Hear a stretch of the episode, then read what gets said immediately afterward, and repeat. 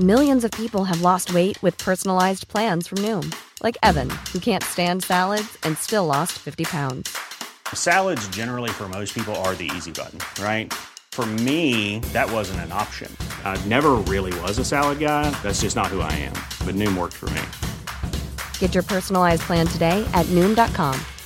Real Noom user compensated to provide their story. In four weeks, the typical Noom user can expect to lose one to two pounds per week. Individual results may vary.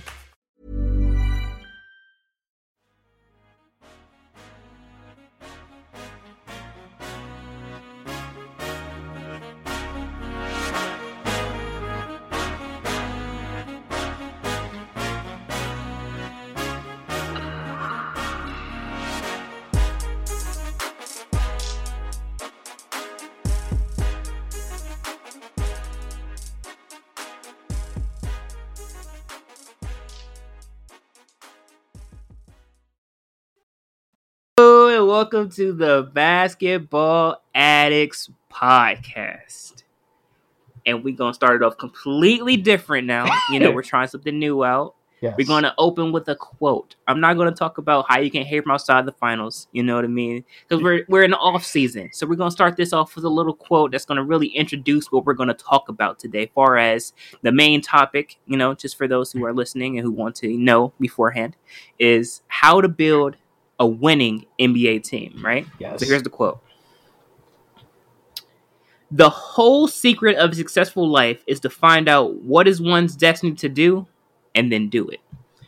And I think that's a perfect quote to really intro into our topic because we're talking about those teams, you know Mhm. what I mean, that have been successful, who who have really found what they really are great at and have Yeah. really dug their nails into it and have True. Been able to create success. Success in terms of an NBA championship. But then you can also can apply that to your personal life and to our personal life as well. You know what I mean? We find out what we're really great at. We go to school for that. We dig our nails into it, and then we create a successful life, whatever that Yep. may look like to each and every one of us. Because success is different to compare depending on the individual. Everybody's definition of what that is is really relative to the person. It, it's definitely Yeah. relative. So, is there anything that you want to say, Jay, before we just jump right into this? Or No, I think that's a good intro, man. Uh, yeah, I'm excited to talk about this topic. It's gonna be a really fun, thoughtful podcast, and we're gonna, you know, allow you guys to just open up your ears and listen to some new ideas and try to see if you guys disagree, agree, whatever. It's cool. It happens. Yeah, it happens. Okay, so for me, right? Okay. How I think that you build a success, a winning NBA team, I think that it's deeper than a 12 man roster. Okay. I feel like like, that. it, the winning team, how to build one starts in the front office. Yeah. I feel like placing the right people in the right places when you can have a GM like Jerry West, you know what I mean? Someone who has been to the mountaintop, who has seen the championship rings, who has multiple of them, you know what I mean? Who understands what it takes to have a winning team. I think it having somebody like that in place or having a great scout, somebody who really understands basketball and understands that in this day and age, some things are more important than the others, and that's why you have to build a team around certain players. And then I get to the players part now. So I think that when you come and look at the franchise aspect of it, picking the right franchise player has a very important role in whether your team succeeds or not. Yeah. And I understand that basketball is a team game for sure, without a doubt. But that Yeah. franchise player makes all of the difference True. there are some players in NBA history that have been put in franchises, you know what I mean, that are great players, but just weren't that players, but but wasn't the right fit for the team. And then the Yeah. team, based off the front office, wasn't able to build the right team around that player. So I feel like once you find your franchise, I feel like there should be steps to, to building it to building a winning championship team, right? Yeah. So, for in my opinion, I feel that the first thing that you do is you find the franchise, right? You find your LeBron, you find your Giannis, you find your Embiid, you find your KD, you find your Russ, you find your Harden, you find your Kawhi, you find your PG, you find you find your Dame, you find your Devin Booker, you find those caliber of players, and then you look you you analyze that player, right? In terms of LeBron, you understand that he passes first. So he requires spacing. So you have to put shooters around him in order for that team to succeed. Yes. You understand that Giannis can dominate in the paint as well, but he also needs space. He's a LeBron esque player, except for that he, he his mid range is okay right now. It's kind of coming into itself, but he can't really space the floor, so he needs people who can space the floor True. and also who can defend. Because when he's off the court, that defensive prowess is gone, and then you you don't have people who you know you need somebody who can pass the ball as well, and you need shooters later on. You understand that. You understand when you have a player like Book that he's a score first guy. He's looking to get a bucket. He's looking to drop somebody on a butt Yeah. and dunk on their head, like you know, or a, or a Yeah. drop down a, or or knock down a three. He's looking for that type of of play. So you have to understand that hey, I can't put the ball in Book's hands and tell him pass the ball. He can't do that. His mind doesn't work that way. I Mhm. believe that there's a different wiring to some players Yeah. mentally, right? I feel like when you're a scorer, your brain's wired a different way. When you're a passer, your brain's wired a different way Couldn't because it more. takes a different it takes a different level of thinking depending on what you're great at. yes. So when you're a scorer, going back to our quote now, he's a successful scorer, so he dug his nail into scoring, and that was his destiny. Now he's now he lives a successful life as a scorer. Yeah. You can't, you know, you have to have those kind of players. So you have to understand. I think understanding what you have as a per- what you have on your team, understanding Mhm. your personnel, is very paramount to building that NBA, that winning NBA championship team. Yes. Yes. Now Agreed. back to Booker's before I lose my before I lose my train of thought. I, I'm almost done. I'm, I'm about to land. Okay. um, back to Booker before I lose my train of thought. So like having a player like that, you have to understand that you need a point guard like a Rondo, like a CP3, Yeah. or you know a pass first kind of point guard who really sees the floor in a different way. Yeah. Because I score scorers, in my opinion, you know what I mean. I feel like the vision is narrow. Mm-hmm. You just see the basket and and the person in front of you. Yes. But I believe when you have a point guard, a true point guard, who who can see the floor in a different way, that's why they're floor generals and they see the floor. That's what when you say see the floor, they have a wider vision. Mm-hmm. They see everything. There's nothing that can happen on the floor that they don't see. Take for example LeBron. LeBron's not a pure point guard. It's not his normal position, but I would consider him a point guard because the way he sees the floor, he sees the floor like a point guard. There's nothing that he that happens on the court when he's on the floor that he didn't already recognize. Being able to manipulate those matchups, that's very important, especially when you're building the NBA championship team. This goes back to knowing what you have in the franchise player to be able to go forward and build the team that needs to be built currently in order for that team to succeed in the future. Yes. I'm done. Okay. So you know, I definitely feel like you hit some on, on some good points there when it comes to theoretical building, and you know, it's really important for a star, for a GM to truly understand who they are, and subsequently build the role players around them that are good at that player's weaknesses, right? You know what I mean? It's why LeBron's never really been paired with a passing point guard like CP3, other than people like ESPN say, "Oh, it'd be so cool." Like, no, they wouldn't work together.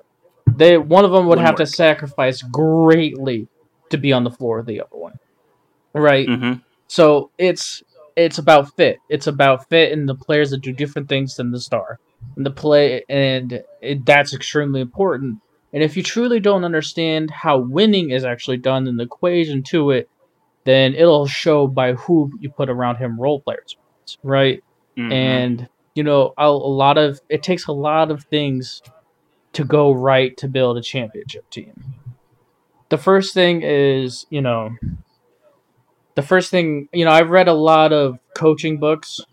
Read Phil Jackson's book, read Steve Kerr's uh, book that was written about him. I've read one of Coach K's books. I'm re- reading one of Jay Williams' book, the Villanova head coach, and um, I also read the Georgetown's head coach book. And I bring that up in Nick Nurse's book. And I bring that up because the first thing they all talk about is culture, right? It's extremely Mm. important to have the first thing before everything else is to have a defined culture uh, through the management team, through the GM, Yeah. through the coaches, through the assistant coaches, all the way down to the medical staff and the ball boys and they all have to understand what their culture is and who they want to strive to be as people, what kind of uh, basketball players are we, how do we play. Culture really matters. And if everybody needs to be in one understanding of it, and everybody has to execute it. And it's very rare for an NBA team to pull that off. It's easier in college because head coaches kind of rule everything, and head coaches are people that are kind of like their parents. You know what I mean? Like they're still gr- trying to grow them into adults. But when you get in the NBA, you got high level guys with children, 35, 36, adults, adults, right? They already understand who they are as human Mhm. beings. They don't need any more parent guidance, really. You know what I mean? Like they're defined in who they are. They got more egos because they're making more money. Like it's tougher in the NBA, but it still is important to have a culture and an understanding of what's right and wrong, and it has to be very smart and well thought out. Um, you would be amazed at the advanced levels of thought and understanding that NBA head coaches put into trying to build a good culture.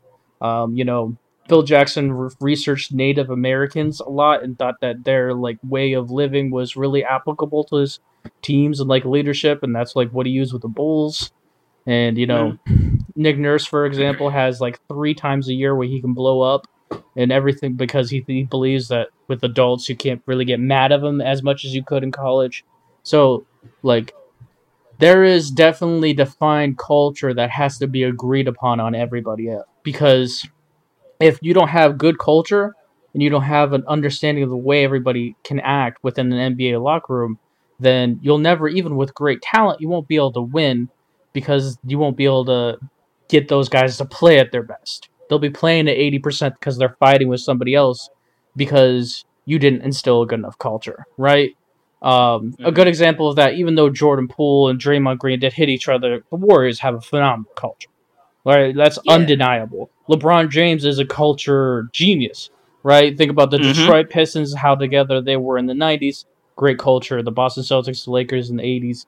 Culture really matters. Um, you know, that's important to building a team, understanding that you'd be amazed at like how intricate high level coaches really understand and think about that type of stuff.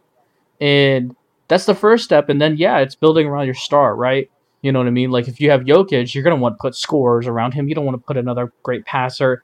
You know what I mean? But if you're gonna build around Jokic, you're gonna need def- defense, right? Aaron Gordon, Yeah. KCP, Bruce Brown as examples. You know what I mean? And there are multiple factors that lead to championships and needed at the NBA level to be championship team. One of them is a shot creator. Every NBA championship team needs to hit a certain level of shot creation to win a ring. You need to have a Mhm. certain level of defense. You need to have a certain level of passing. You need to have a certain level of rebounding and role players doing the roles and three point shooting, right? And it takes a balanced team to hit all those marks. And it takes a GM and a head coach that are in, intertwined in understanding okay, this is what our star is. We have to build around him. And that's how winning teams are done, right? Like, think about the winning teams in the past years. I mean, the Miami Heat had passing from Jimmy Butler and Gabe Vincent, for example, and they had defense from Bam, Jimmy, Gabe Vincent, Max Strus, everybody defense, right? They all try and Mhm. rebounds. You got the shot creation from Jimmy and Gabe Vincent and Bam Adebayo and uh, Gabe, uh, not Gabe, Caleb Martin, and you got the three point shooting Yeah. Duncan Robinson, Max Strus, and uh, Gabe Vincent and Caleb Martin because you needed that three point shooting, especially because Jimmy Butler's weakness is three point shooting. For him to have that spacing that he needs, they desperately needed that. And that's those two teams are really good examples of this. And you can look at teams over the past 20 years, they all do at least enough of everything, right? They may have Hmm. one thing that's ex- exceptional, like the Detroit Pistons. They were ex- exceptional defense, but they still had Bill Laimbeer who could space and shoot. They still had the shot Yeah. creators from Joe Dumars and Isiah Thomas. They still had Isiah Thomas passing the ball like he does. right? And they still had the three point shooting from Mark Aguirre and Joe Dumars to give Isiah Thomas some spacing, right? Even with a great mm-hmm. individual strength, you still need to check off the rest of the boxes. And that's what wins ch- championships. It it comes from understanding that everybody has to be connected. It's rare. It is extremely rare. Um, you know what I mean? And it's tough. It's really tough for an NBA head coach to not have a good front office. Like a good example of that was a situation that's rare that worked out is Tom Thibodeau in New York. Think about how long that GM and their president didn't really develop a good culture because anybody that treats Charles Oakley the way that they treated Charles Oakley is not a good culture, right? Right. And and because of that and the their history of doing that, it's extremely impressive what they've been doing. But lately, they found a GM that works. They found a head coach that works, and those two are in lockstep right now. It looks like, especially by the free agency signings uh, that they had this year. Mhm. So, you know what I mean. And even with the Cavs, think about how long those Cavs teams without LeBron James sucked. Think about how long, even before LeBron James, the Cavs sucked. Dan Gilbert may not Yeah. be like this world class president, but he also didn't have great GM and head coaches. But boom, True. they get JB Bickerstaff and they get a new GM. They have a belief in the culture, right? They got one trade, and now we're here with a four or five seed in the East, right? It can Mhm. change overnight in the NBA because talent in the NBA is so great. So if you're able to get Yeah. a good head coach that understands how to put have winning basketball while also getting these grown men to play together, you know what I mean? It, you can get great things, and you know it's it's another reason why the Spurs haven't moved away from Pop and RC Buford for so forever. RC Buford, I'm pretty certain, is the GM's name that's been there for him with him forever, and you know it's it's important. It's really important to hit every component of winning. That's what I think, Chris. What are you thinking? Eh? Oh man, I, you you made some great points as well. So uh, first thing I want to touch on is the culture aspect, right? We've been known to see certain teams and be like, "Wow, they have a great culture," but what does it mean to have a great culture, right? It means to have an understanding. You know what I mean? A, a, a complete and utter understanding of from the coach to the- the twelfth player on the team. They all understand exactly Yes. what their role is on the team, and that's something that we see so much of in teams like the Miami Heat. They have a great culture. Yes. Now, is it a winning culture? That's the question now. So now we have so you know that the Miami Heat have a great culture. We know that the way that Spoelstra coaches and the way that he uh, you know, challenges Jimmy, Jimmy challenges the team. Everybody has an understanding of who they are and where they fit in perfectly in the piece of the puzzle for the Giant Miami Heat to be successful. Just like the Golden State Warriors. They have a great culture, have had a great culture since Steve Kerr took over. When now that now it doesn't matter where you put, where you place players now. They they could trade a player, put another player right there, and it's like Yeah. nothing ever changed. That's ridiculous. It's just the way that they have a- they've been able to cultivate the culture of okay, look, we are we've been champions before. We know how to win. We know what we know what Steph is. We know what Clay is. We know what Draymond is. We know that they're the nucleus. They're the whole thing that holds this thing together. We know that we have to continue to treat them right so that the players will end up developing under them and they can just slide in. And you can you can take any player in the league, crazy, right? Any player in the league yeah. and take one player out from the Golden State Warriors, any role player, and take another role player and slip them right back in, and it's like nothing changed. Everybody just moves so well, well oiled. So when you think about culture, the way to describe the culture that the Golden State Warriors have, I would say that they have a culture similar to what the Spurs have, right? Sure. And when I think of the Spurs, I think of in terms of like the way that Pop was coaching and was able to develop such a passing clinic. You know what I mean? From that from that one Yes. Spurs, I think it was like the 2013 Spurs team, 2000 Yeah, 2011. I Yeah, think it was. 2011 Spurs team, I think it was. Yeah. Yeah, just crazy the way they were able to develop that. I think that's exactly what Golden State has because it doesn't matter. Like it was a sub, boom, we came back in. The, mo- the ball moved so like 18 times before we Yeah. didn't get the right shot. Like it just, it's no, it's no limit, and the, the culture is just so perfectly conducive to winning Yeah. when you have stuff like that, when you know that, hey, listen, we not going out partying tonight. Think about it in terms of Kobe. Kobe was a big culture guy. we're not going out partying night. I'm getting the gym and I expect you to do the same because I'm going to outperform you and I want you to, to perform like, you know, I want you to play at your best because I'm going to play at my best.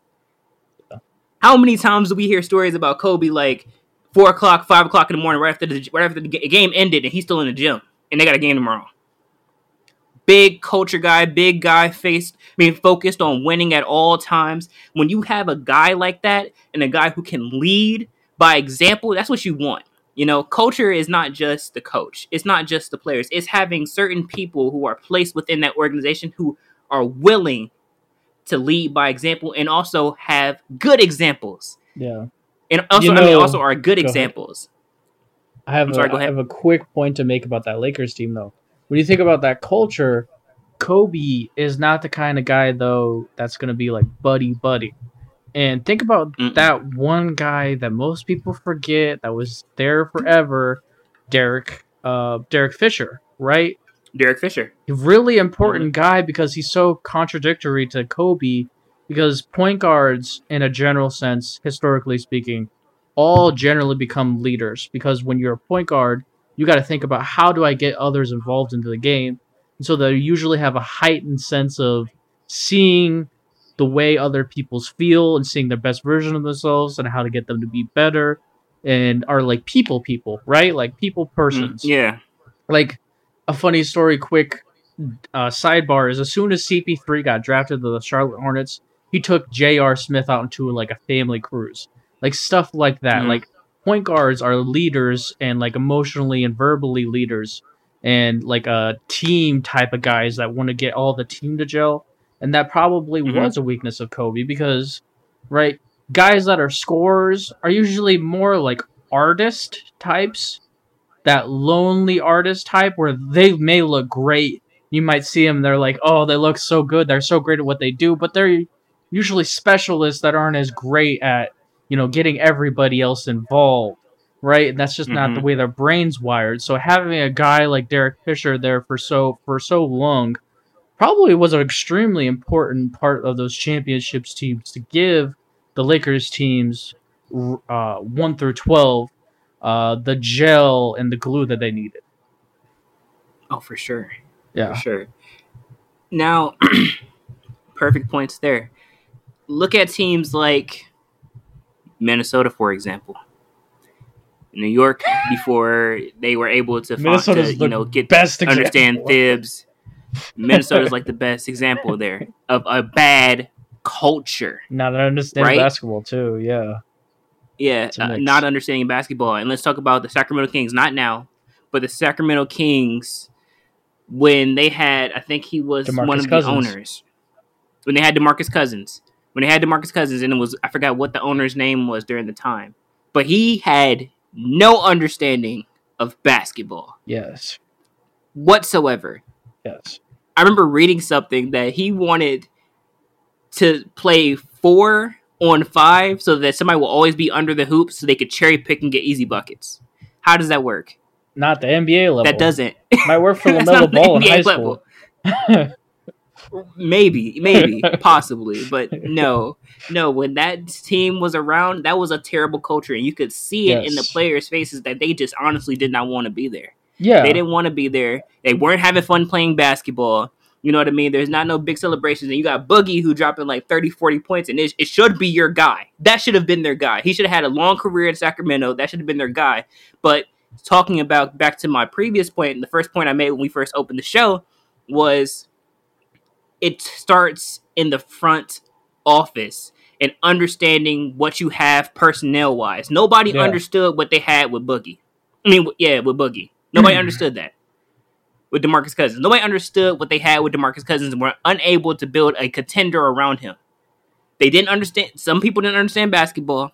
They didn't understand him, so they were willing to trade everything away, move him around to different places to try to rebuild a team that could have been that could have been in the best position going forward had somebody just had just a little bit of an understanding of, of, of how to build Oh a winning my team. I can't Just wait to talk little about bit. this. Such a good point. Let me know when you're ready. Go ahead. Okay, I, I, you, you definitely walked into a great point that I've been holding on to. This is such a great example. Mm. So, Boogie Cousins gets drafted by the Kings. no real understandable culture, no NBA front office that really understands how to do winning. When we think about Boogie, the notation and the viewpoint is, man, that guy was so good, but he was such a, you know, asshole to the refs, right? Like all his Mhm. extracurricular stuff, you couldn't trust Boogie. He was always fighting refs. He was always complaining. He was always shit talking, right? And Yeah. part of that reason was not a good culture. But you know Yeah. who else is that exact same prototype that has great talent? Jimmy Butler. Jimmy Butler's the exact same type of player who was hated just as much as when he was with Minnesota and took that second team to go beat KAT. Everybody hated him then. Oh, he's a locker room cancer. Oh, you can't build winning basketball with him. Okay, and then he goes to Miami and suddenly, man, he's just so passionate about basketball. Maybe Mhm. Boogie Cousins was just passionate about basketball. You really cared about winning. You think about your Yeah. your Boogie Cousins. Put yourself in Boogie Cousins' shoes- for a single second here. You think that guy lost in high school? Probably never. You think that guy lost in Kentucky very much when he was playing with John Wall? They didn't lose many games, right? So No. that guy's always been a winner. That nobody that averages 28 in a game and plays like he did doesn't love basketball. But a terrible front Right. office and a terrible organization wasn't able to funnel that love for basketball into a leadership type of role that Jimmy Butler is funneled into as a Heat player because what is Jimmy viewed as now? Man, he's such a great example because his mm-hmm. energy is infectious on everybody. We love the way he plays. We love his edge. Right? If Jim if DeMarcus Cousins would have got drafted there, dude, Boogie would be viewed as a completely different way. I'm so glad you brought this up because I was trying to figure out a way to think about this point. I'm so glad you brought it up. So that's something I wanted to point out real quick.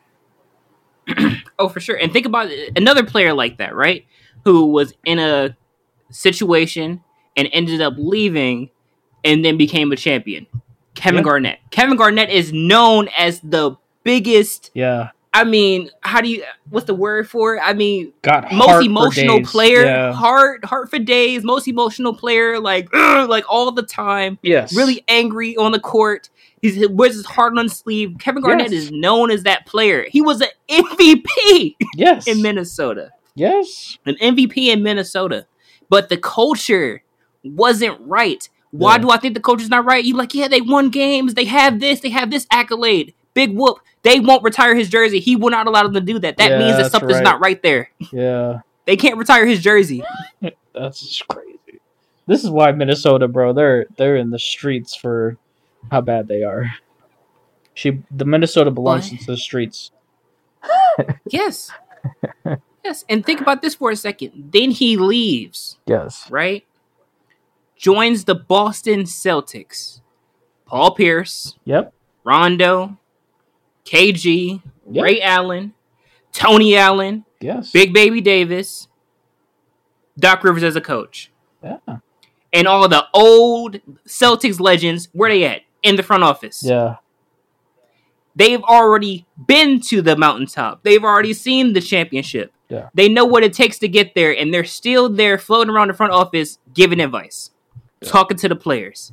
Just like this, uh, just like that was something that KG said. He said it on the podcast. He said, "I like being around the young guys." He said that's important for us to be around the young guys because they was around for us when we came in Yeah. to show them that hey, listen, I support you. I'm here for you. We know what it takes to win. I'm here to help you to get there. Because when you win, we win. Yeah. That's important. That's to have that kind of family culture in the game. Think about how Udonis Haslem is still able to play on the is still able to play in Miami. He's like 40 something years old. Yeah. He got no business on the basketball court anymore. But he's gonna slowly fade off into the bench, which he has, and fade off into the front office. yeah. Yeah. They've just like all great the job. old just like the old basketball teams that's what normally happened Yeah. think about it for a second that's what normally happened Det- detroit isiah thomas got older slowly fo- f- f- faded off into the bench and faded into a head coach head coach position Yeah.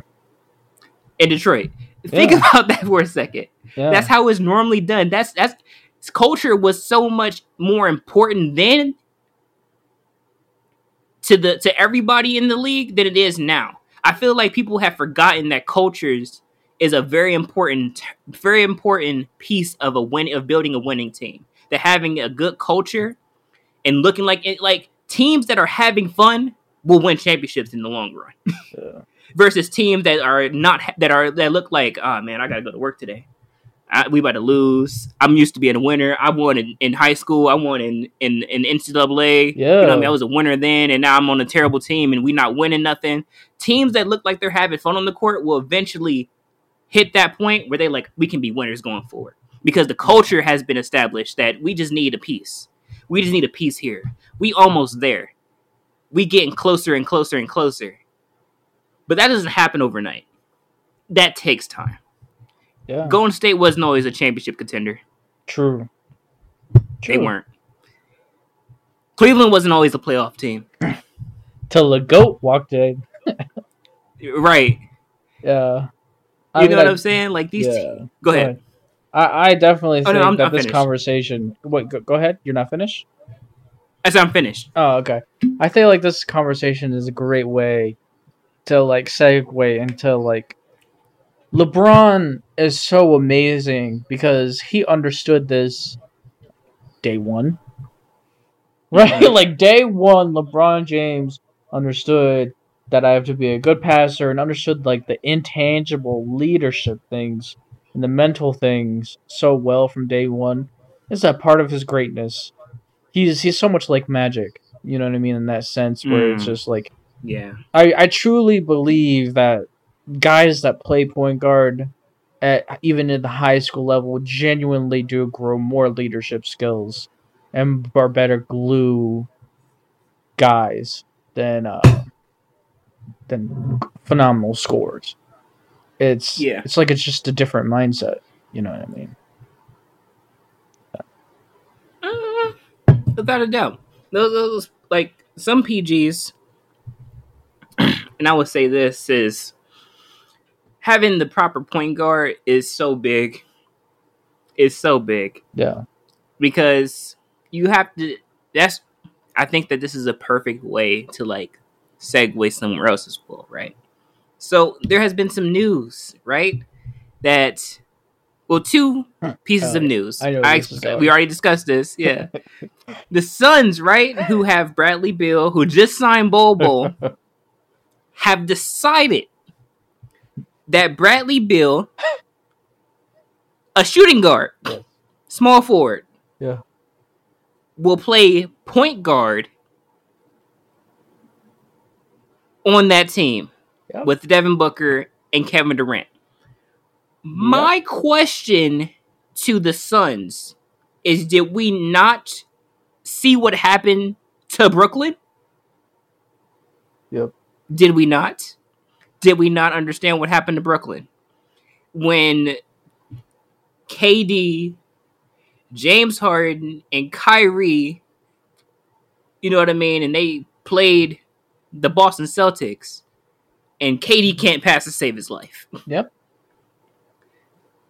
Did we not notice what happened then? If you didn't, I'm gonna tell you. Here we go. Dear Phoenix Suns, you cannot just be like, we have all the scoring. We don't need nobody to pass the ball. We gonna look around the league. Nobody has this type of lineup. Bradley Beal's not a passer, but that's not a, that's fine. I mean, just making a couple passes here and there, and then we just pass to score, pass to score, pass to score, pass to score. That's not gonna work. Look at the Clippers There we go. before they got before they got where I was Rondo, before they got Russell. Yep. Look at look at wait, well, I'm sorry, yeah, I gotta go back. Look at the Clippers before they got Rondo, before they got Russell Westbrook. You know what I mean? When Kawhi Leonard had to make decisions that he's not normally normally used to making. When Paul George had to make decisions that he's not used to making.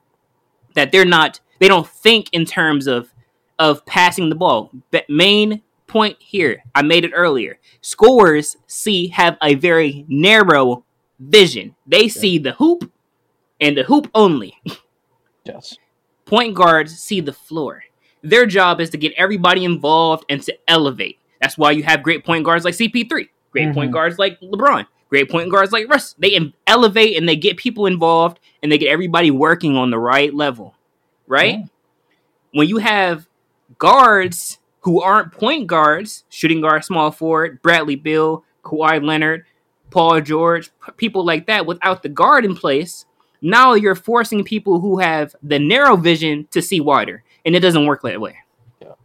It doesn't work that way. You can't force Bradley Beal, who has been trained his entire life to see one to see the floor one way, Yep. to be like, okay, now I can see everything. Now all of a sudden I understand the defenses, how to how to how to manipulate the defenses. Now all of a sudden my brain has been rewired to being able to okay, look, Booker's over there in the corner. He got two on him. KD's right here. He gonna cut across. I'm gonna make the perfect pass at the right moment. He gonna get an easy layup. You can't expect somebody to be able to see that if they've never had to see it that way their entire career. That do- it doesn't happen overnight. That stuff isn't. That's not something that you could just. That that's something that is that has been cultivated over years. CP3 didn't just wake up one day like, oh, I'm the best point guard in the NBA. I'm the best point guard ever. I'm a true point guard in a modern NBA, and we have never seen a true point, and we haven't seen a true point guard since the '80s and the '90s, and I'm that guy. He didn't just wake up one day and be like, "Yeah, this, this, this is this is exactly how I see everything." No, it had to be cultivated. He had to be he had to learn how to see that way, how to manipulate those defenses, how to play chess and not checkers. That's not something that you can teach. I mean, that's not. I'm not saying that's not something you can teach. That's not something that can be that could just okay. I'm gonna wake up one day and just be able to do exactly what all these great point guards it's like a disrespect to the point guard position. That's True. I, that's how I see it. I think I see it as a disrespect to the point guard position. Everybody who kev, who has held that position prior, any on any team, that's a ve- it's very disrespectful to believe that you could just put anybody in that position and it'll just work. Yeah. Go ahead. Yeah, man. I I definitely think that this is something that has been really lost a little bit is I do think that the NBA fans don't understand how important it is to have passing on their team. I think that because of that, it's just a little delusional. It's not 2K where you're making all the deci- decisions. You need passing, good enough passing to win an NBA championship because passing is going to get you easy buckets. It's going to get you those easy Mhm. shots at the rim. It's going to get you those good back cuts to the rim. It's going to get you those uh, when you're running a pin down screen, you got those three point shooters coming off the ball. All those, think about how many times you've seen that action. You need a good passer to get that ball to the right spot. You need a passer and then a guy who thinks about distributing to be like, okay, this guy hasn't gotten a touch in a minute. I need to give him the ball, right? And passing is allows you to get easy points, and it also keeps the defense on their toes. Because if you don't have great passing, the defense can just play you really, really close. Because they're not worried about okay, if this guy beats me by a little bit on a back a backdoor cut, I don't care. Kawhi Leonard's passing the ball. I don't care. KD has the ball in his hands. He's not making that pass, right? Right. It allows the defenses to not feel as anxious of like, oh, this other aspect of the game could really hurt me, so I gotta always be on my toes. No, they just focus on trying to stop you from scoring, right? And hmm it is needed, especially at the NBA level, because you're not going against your local YMCA team. You're not going against True. your local high school basketball team. Think about how freaky these six foot seven, six foot eight, seven two wingspan having guys that every NBA NBA team has a poop ton of.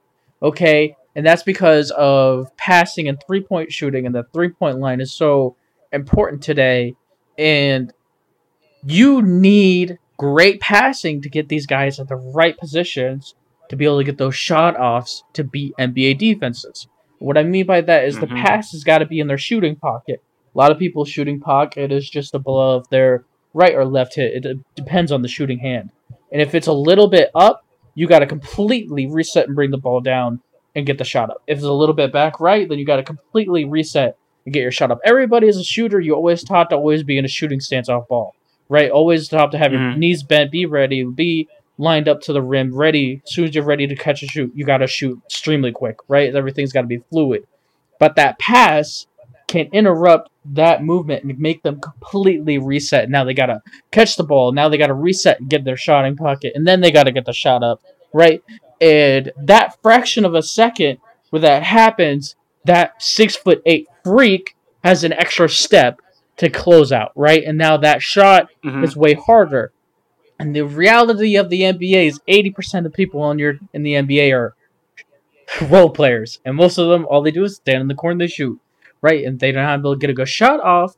Then the ball's gonna rotate, and then we just lost a, a positive possession because we gotta go set something up again, right? Like it matters. Mhm. And on top of that, bad passers lead to high turnovers, and I understand turnovers aren't as, you know, um, as important as they used to be, where people are like, oh, we only have five to six turnovers a game, but they still matter, right?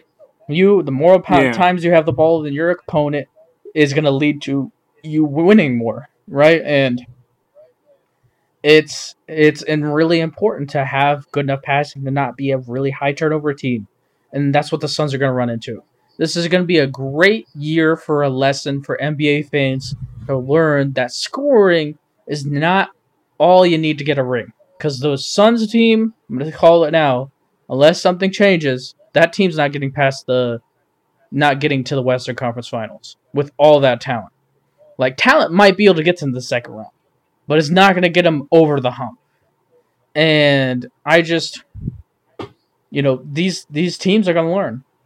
This these basketball fans are going to learn. This is going to be a great lesson year, right? And it and you should have, as a basketball fan, been able to get that from the Clippers team, right? Like maybe Kawhi and PG have never really been healthy, but they were healthy in the playoffs their last year together, their first year together. And Luka Doncic by himself pushed them to six in the bubble, right? And in the second round, they got oh, upset by the Nuggets when they came back. Right? You remember that crazy three-one Mhm. comeback or something like that? And they got they bounced Yeah. got bounced in the second round. Well, that team didn't have enough passing, and they were forced Kawhi and Paul George into being passers, and everything was much more difficult. And on top of everything else, when you're in the playoffs and these coaches get so long to scout you and figure out what you do well and what you don't do well, it makes it even tougher.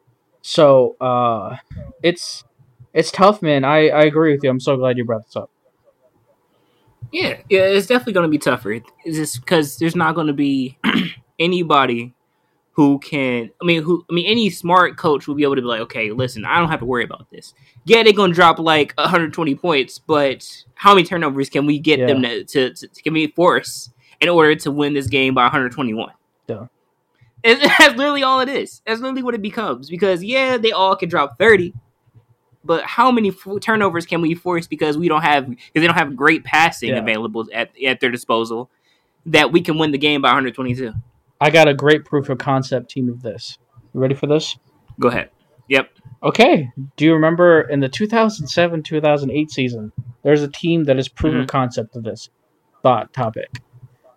The Denver Nuggets traded for Allen Iverson. Allen Iverson Oh yeah. was still dropping 25, 26 a game. And Carmelo Uh-huh. Anthony was on that team. And they had J.R. Smith. And they had Nene. And they had some guys that led them to a 50 win team. They even had Marcus Camby, right? A pretty solid team on paper. A pretty solid team on 2K. But not. Oh, they also had Kenyon Martin, who was still a really good player. That's a good yeah, roster. Kenny Martin. Yeah. But you did. They Yeah. didn't have enough passing, and they got bounced in the first round. Bounced in the first round with Allen Iverson still dropping 26 a game and Melo dropping about 28 per game. Make that make sense in that era.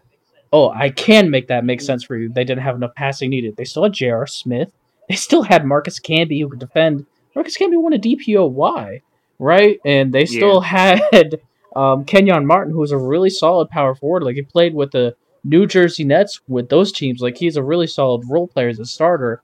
So that's a great example of great scoring is n- not enough, right? It's just not.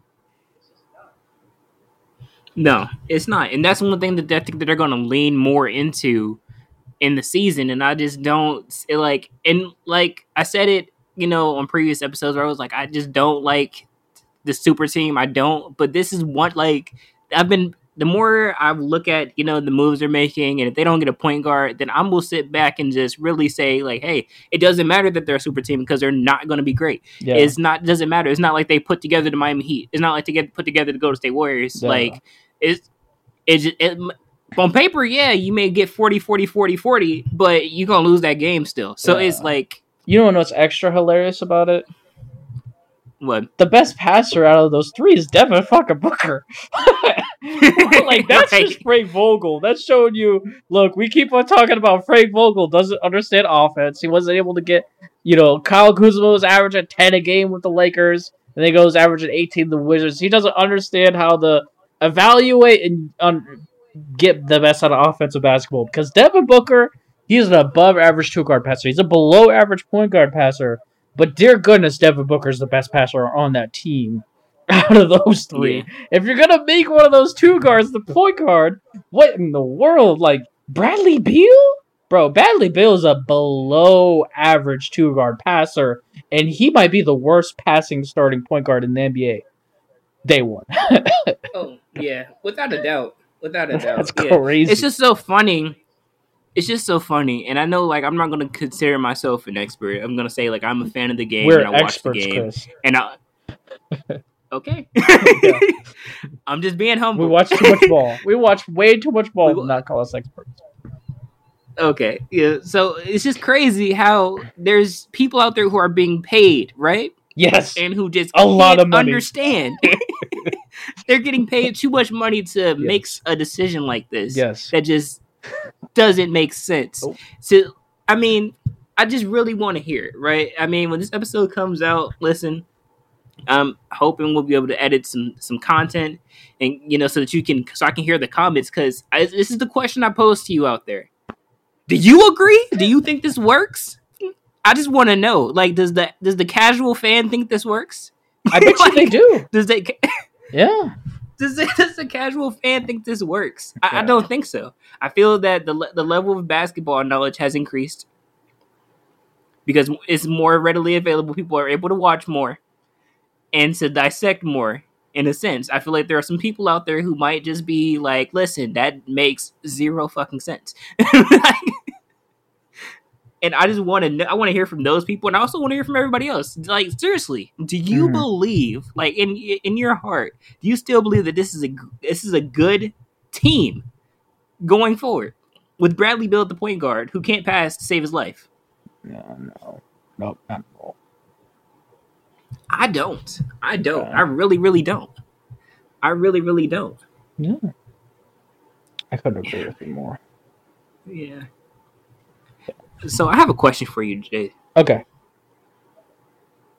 We didn't talk about summer league, right? We're not going to. Nope. Right? That's not the picture. So I will talk Miami, right? Because Miami Okay. is still up in the air on whether they're going to get Dame or not, right? So I'll talk Miami and Portland. This is just this off topic. We finished the topic. This is just something totally different. Okay.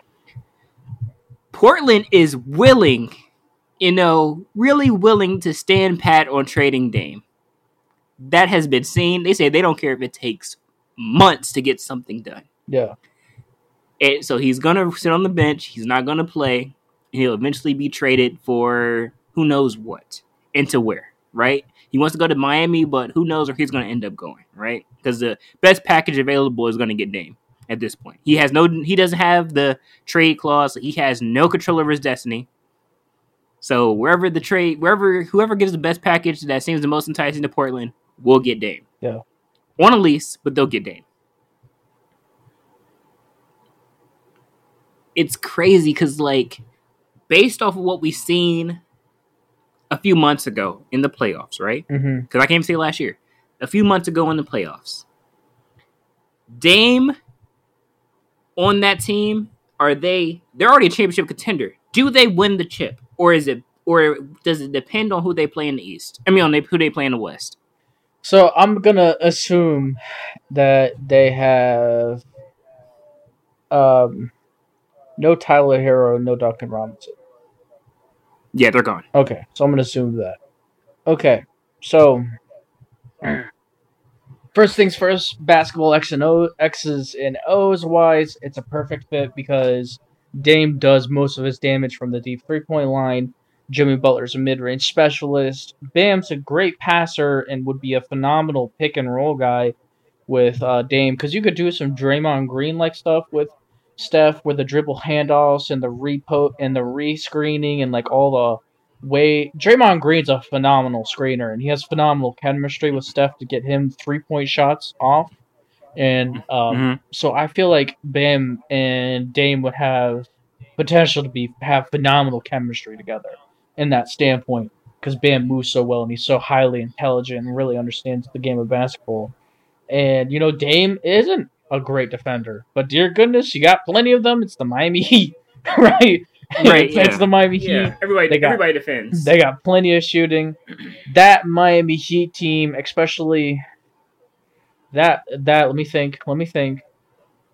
If that is the team they're moving into next season, they're gonna be the number one team on my power rankings. For me personally. This it's too perfect of a fit. They're all veterans. He understands how to be a winner.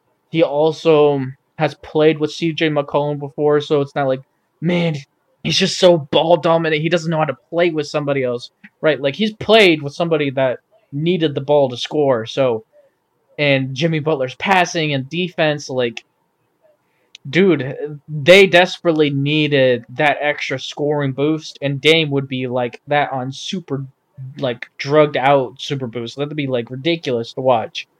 And yeah, the Miami Heat would be. I would predict them to win the NBA Finals. It's too perfect of a fit. It would be amazing. Basketball with Spoelstra coaching too. You have to think about the coaching advantage and how mm-hmm. smart he is. Yeah, they would be my ring favorite. So they'll be the number one team in the in, in the league. Period. In your opinion, In my opinion, yeah, barring injury. barring injury. Yep. Um, I feel like Dame will be a great fit, but I don't think they will be the number one team in the league. Okay. I only say this because the number one team in the league next year will be the Denver Nuggets. I think they could beat them though. Nuggets will be the number one. I, I feel like they match up. I feel like they match up too well. I feel like they match up too well. Everywhere they have a they have somebody, the Denver Nuggets have somebody. Every play, like literally, they're, they're the exact same team. Murray, Dame. But it would be Murray. Jokic. It would be Dame. Don't forget Bam though. You know Dame. I yeah, Jimmy. Jokic, Bam. Yeah. You know what I'm saying? Like where they match up is like they match up so even. Like not, I wouldn't even say evenly. Jokic will be better than Bam, right? It's depending on how you view Murray versus Dame. Okay, boom, whatever. And then you have Jimmy throw Aaron Gordon out there. Let's say that if that's the case, it's pretty much We're comparing those two. is sure, sure. Let's compare those two because I don't or okay, MPJ and, and Jimmy. Okay. Okay, fine. Let's do that then. Let's do that. Yeah. I don't, you know what I mean? It's pretty much evenly matched in my opinion. Like, so I would, I, I'm, I just give, I just edge the the Denver Nuggets. Okay. I wouldn't be surprised if we saw a back-to-back thing though, where they both make it to the ring. Yeah, I can see that happening. That's why I would edge the Denver Nuggets, though. Yeah. I would definitely edge the Denver Nuggets because they I got Jokic. Jokic is the best player in the It's NBA. okay. You- okay. you- of course. we, that's fine. We can disagree, but I definitely think Yeah. that you know, with Boston still keeping Joe Mazzulla, who which we clearly saw get outcoached, and Yeah, you know him just being a younger guy, not having a ton of experience yet. I don't view him next year being able to lead the Boston Celtics to be a championship team. I don't think the Boston Celtics can be viewed like that until they show me Joe Mazzulla showing me improvement. And the Bucks, they lost Mike Budenholzer, who's making that whole system work yeah, and their supporting stars are old, getting older. So I think it, they will very easily make it out of the East if those teams go downhill just a smidge, like I'm expecting. Uh, and I do think that you know what I mean. It's Miami, man. Spoelstra's amazing, and something that you brought up is you thought that Jimmy Butler was showing in the playoffs that he couldn't hit those high moments all the time, right? yeah. You thought that he was kind of capped scoring wise, like 25 a game. efficiently in the NBA Finals. Well, well now he has Dame, right?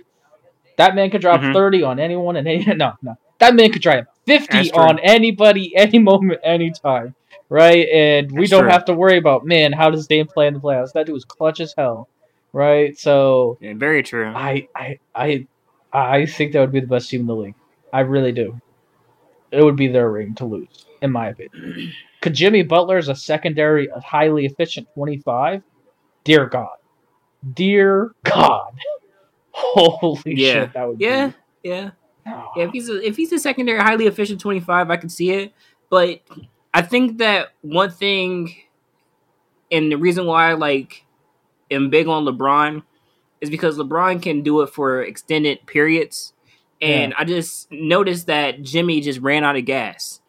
You know what I mean? Like the the Boston Celtics series of this year, right? Yeah. The one before they went, to, you know, for the Eastern Conference Finals he was playing great. You know what I mean? Oh, Yeah. Jimmy's there. And then, you know, then, you know, Caleb Martin um kind of, you know, was like, look, you know, we're gonna win this game. We're not gonna leave out of here. stepped up big time. We gonna we gonna finish it off, stepped it up. And then Jimmy just kind of ran out of gas, like for the finals, and he was just nowhere to be found. yeah, I mean, honestly, in my opinion, he disappeared.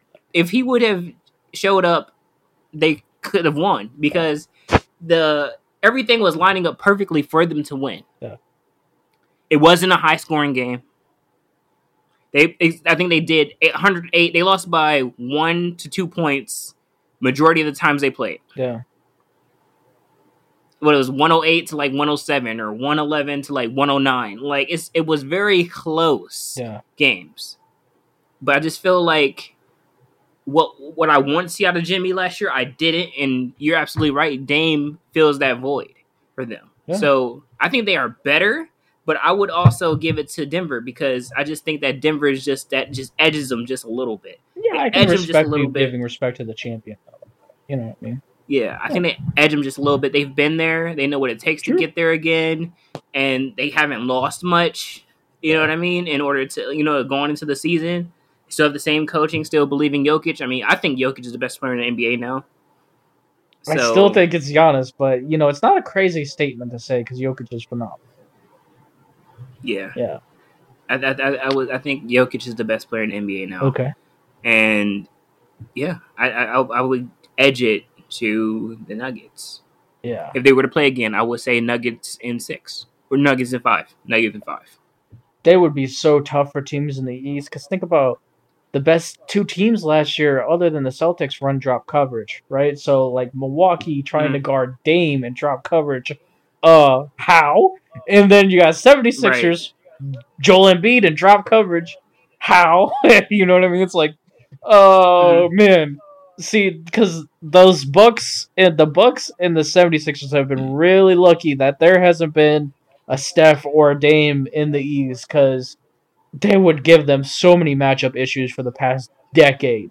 And now if Dame Yeah. ends up there, dude, that's that's rough going drop coverage against that man. That's just you you can't do it. You, even if Jrue Holiday's guarding Dame, you can't run drop coverage against him because it's because he's gonna get a screener, he's gonna get an open look, and we're gonna s- score forty tonight him by himself. right. Like I love Jrue Holiday, but not even he's stopping him as drop coverage. Like it's awesome. yeah. Yeah. Yeah. Dame will be definitely will be like the league MVP in the East for real. So tough. he would eat eat defenses alive. Yes. But um, Great. yeah. Okay. Was there anything else you wanted to hit on before we close on out? Nope. This that's it. I got nothing else. Alrighty. Well, just want to say thank you guys for listening. You know, Yeah. we definitely appreciate you guys. You know what I mean, tuning in every week Yeah. and you know giving some feedback, giving some- you know, and then you know listening and enjoying our content. We definitely appreciate that. Yep. Um, you know, hopefully you enjoyed this episode like you did the others, and you know, definitely, I definitely want to hear from you guys. Like, I really want to know like your thoughts on the Bradley Beal, you know, point guard situation because me personally, I don't think that's gonna work. But you know, hey, look, who knows? Who knows? Who knows? Who knows? So, all right, you want to say anything to the listeners before we? Nope.